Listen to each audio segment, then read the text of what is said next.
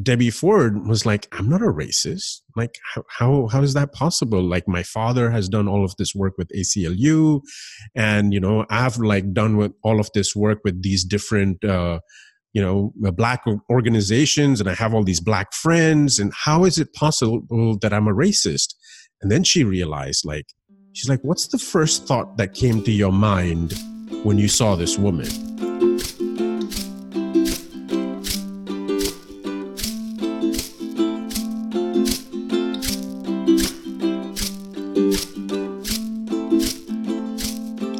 Welcome to the Emotional Compass. This is Bodhi. And Abiel. Hey, Abiel. How's it going? What's up, Bodhi? It's going good. Another beautiful day in the neighborhood. it is indeed. So, what book are we reviewing today? So today we're we're going to be talking about uh, Debbie Ford's the the dark side of the light chasers. And the reason I wanted to talk about this book is we've been talking about like shadow work and we talk about projections and we talk about like how forgiveness is basically uh, the most selfish thing you could ever do. And it gets really confusing. But I think that discussing this book is going to be number one, very enlightening for a lot of people. And number two, is going to make you realize that all those little rifts or irritations that you tend to get from others are surging from within you and how you perceive the world based on who you are. What what are what are your thoughts on the book thus far? I think you went through it as well. Yeah, and I actually want to back it up because I don't think we've ever talked about shadow work in our podcast so far. And um, this actually originates from the psychology of Carl Jung, where he originally introduced the term shadow, which is basically the unknown or dark side of everyone's personality. And we all have a shadow. We have the ego, we have the self, and then we have the shadow. And the shadow is the part that everyone basically denounces, they they want to suppress because they don't want the shadow to come up. And uh, I was first introduced to all of this uh, around four or five years ago when I went for this weekend retreat workshop. And there were these two guys, they had written a book on shadow work, and they talked about embracing the shadow. They're like, here's all the stuff that you like, and on the other spectrum is all this other stuff that you don't like about yourself. So think about this as your, you know, like your shadow self for the lack of a better word but it's basically like it's it's a mirror of yourself but it's all the things that you don't like in yourself you know?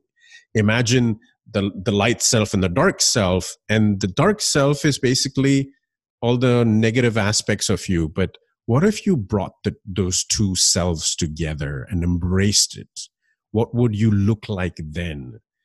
And um, it was it was a very interesting concept. I think that workshop was kind of lost on me because everyone just kept talking about all their problems. And that kind of irked me. The thing that I loved about this book, and thank you for once again recommending such an amazing book, was that it's very practical. She just lays it out. She's like step by step. She shows you the journey from what your shadow self is like how you can go about accepting all those dark parts of yourself and embracing them and then how you can use a future self or project a future self into embodying all of these different aspects of you and basically you know showing up as the best version of yourself. That's why i really really love this book. I have this almighty perception of um, self-righteousness. And that was coded because how much I wanted to suppress the aspects of myself that I was uncomfortable with, like my insecurities or or the reasons why I what, did. What things. do you mean by self righteousness? I, you know, I I was raised in a religion where you had to be like Christ in order for you to enter the kingdom of heaven. So you had to literally be like Christ and do what he did like in the cross like carry that burden like you you had to achieve superhero hero status. So for me, it was like, how do I achieve that? That's that's almost impossible to not sin. Um, and it created all these complexes so that I could validate me being closer to Christ so that I could earn way, my my way to heaven. So because of that dichotomy, that that that way of viewing salvation, then I had to suppress or create all these shadows so that in my mind I could I could feel safe to to make it to heaven. Does that make sense? Sort of. So what you're saying is that you had to suppress your shadow so that you could just live in that supposed super version of yourself. Correct. You had to suppress your shadow and you, had to deny your shadow instead of embrace it. Um, so that created all these complexes of there's people I didn't like, there's comments that I didn't like, there were things that irked me the wrong way if somebody would call me uh, like conceited or somebody were to call me like a show off, th- those things would really irk me. And in my mind's eye, I was none of that. I, and I wasn't arrogant or I wasn't any of all those things because it, it was too painful to admit. But you could do no wrong like Christ, basically. Yeah, that's the, yeah, because of my upbringing in that religion, that's how I had to perceive it because I didn't want to I didn't want to go to hell. I wanted to go to heaven. And as a human being, that we're all of it. And one of the things that she talks about in this book is like your cells have all the encoded genome of, of, of who you are as a person. So, in essence, you are a part of the macrocosm and microcosm. You're you're one and all. So there's no separation. Therefore, you are part of all the good in the world and you're part of all the bad in the world. And that was something that was very interesting to start off the book. And by the way, by no means are we announcing, denouncing that we're experts or we are professionals in this field. We're just reviewing a book. Please seek, please seek professional help if if you want to do a work with your shadow. It's heavy work. It's very necessary work. But I just want to throw that that little disclaimer prior to uh, moving forward. But I, the, go ahead. Sorry. Uh, I want to touch upon the fact that you said that you were suppressing parts of yourself so that you could bring out or you could only live in that superior part or the good parts of yourself. And I love that analogy that she has in the book about the castle. You know, the, do you remember that part where where she talks about like everyone's a castle right but as you grow up you have these rooms that you're sh- ashamed of or people have made you aware of these rooms and suddenly you became become ashamed of them and you start shutting those rooms off. Or there are rooms that you have that other people don't have then you ignore those rooms. And then eventually you know as you keep growing up and societal conditioning you're you end up just living off of really a section or like few rooms or limited rooms from that castle. And we forget that we're a castle. We just think that we are these few rooms within that castle.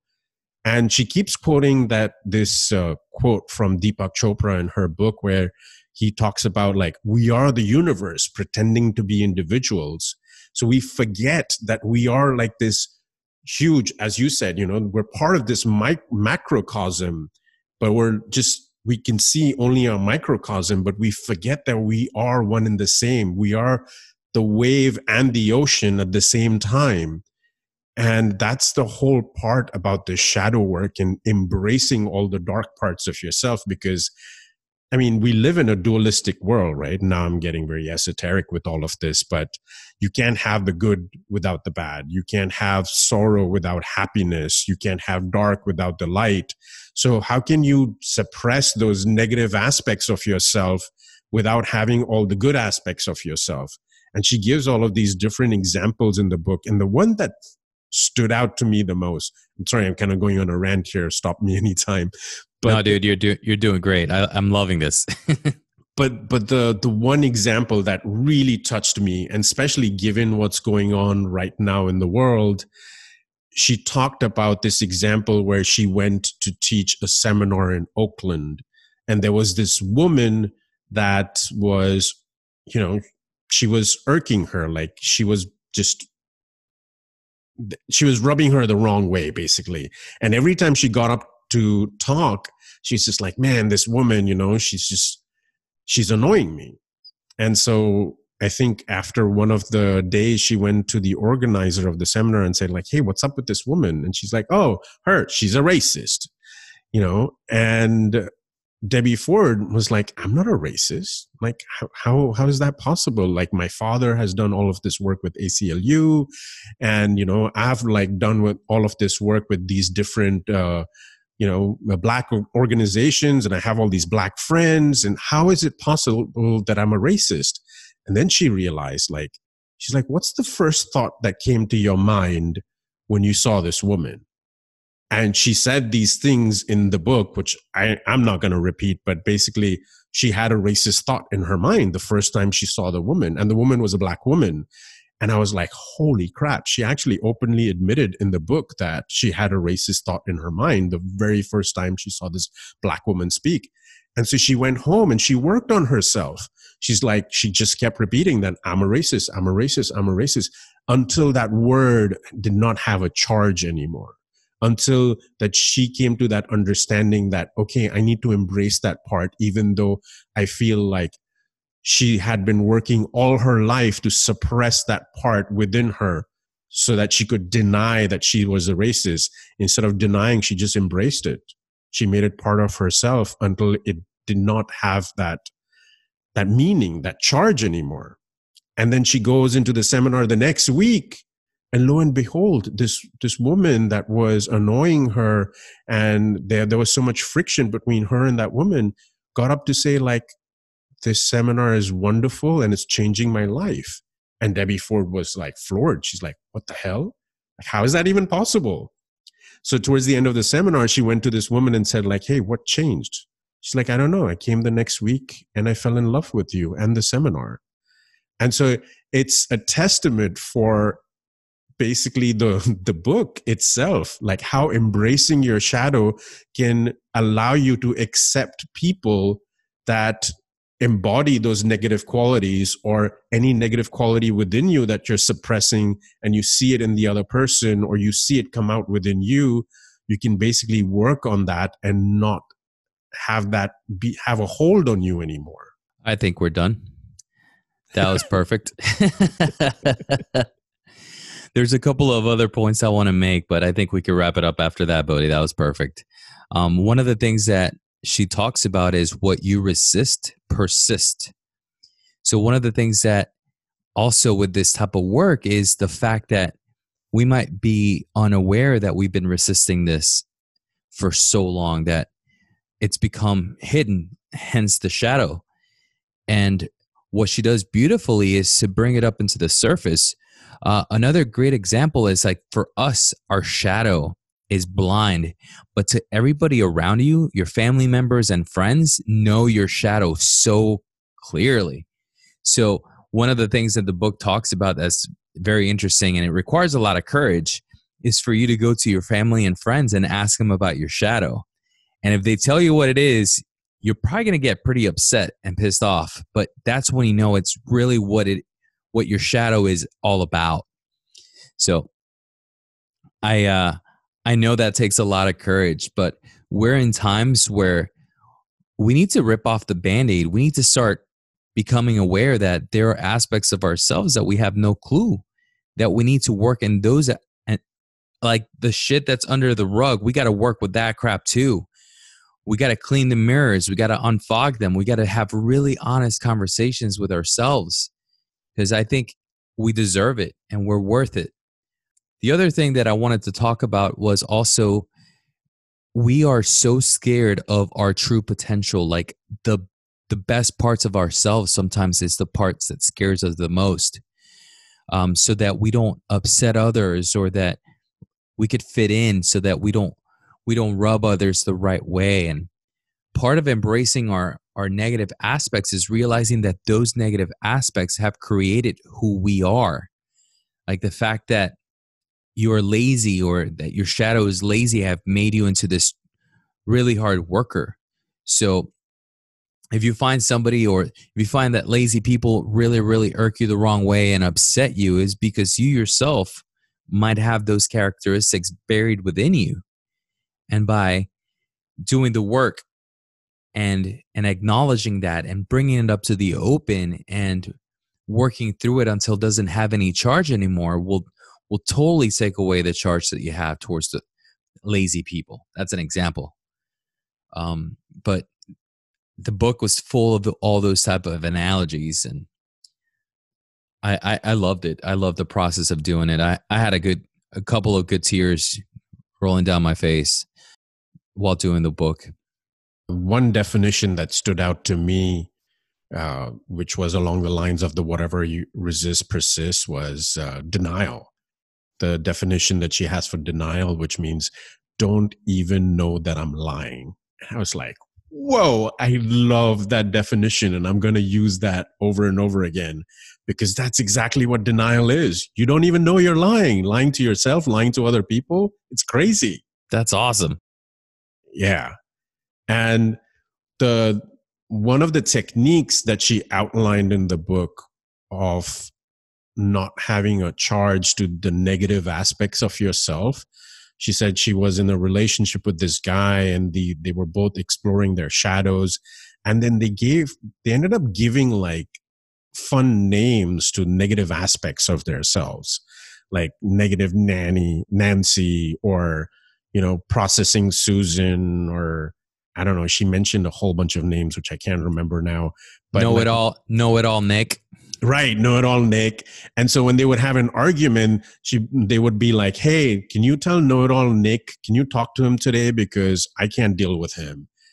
And so it was a very fun way, or not even fun, but a very like not an emotionally charged way of letting the other person know, like, "Hey, you're being a know it all right now, and I can't even deal with that aspect of you. So maybe tone it down a little bit, and we can."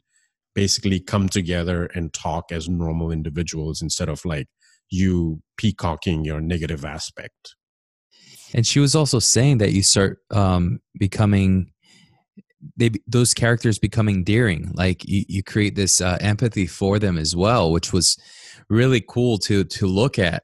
Um, it was is it was pretty uh, awesome to look at those aspects of myself with loving eyes and embracing the negative aspects of myself that I'm ashamed of. It, it was very eye opening. Um, one other thing that I want to say is whenever you're doing this type of work, there's going to be a lot of emotion coming out. And I don't mean to get a little esoteric here, but when all that work is coming out, just be very mindful of the people that you're around, of people that might be sensitive um, also to emotions. Just make sure that when you're you're working all this energy out feel as if it's being drained into the earth so that the earth could absorb all that negativity that's around you it might be a little es- esoteric but um, i know for a fact that my wife is very sensitive to all these energies and when i was doing the work i didn't realize that that she was um, intuitively feeling all that as well and and just be mindful of the energies that you discharge and and you feel because those around you also could could feel them as well. That's a good tip. I mean overall i think it was a an amazing book. And i would say if this is a book that you're going to want to not just read but you actually there she has exercises after every chapter after every couple of chapters where it takes you through a meditation and then you have to basically journal. So take your time with this book. Don't rush through it. Don't just like, you know, download the audiobook and just rush through the the audio chapters.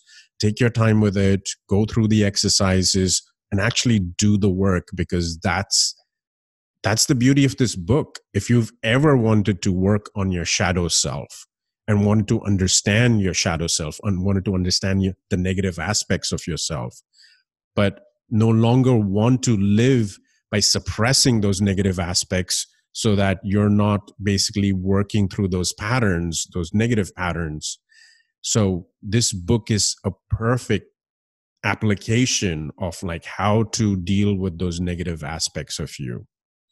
So highly recommended. You can download it on Audible or you can just go buy the physical book.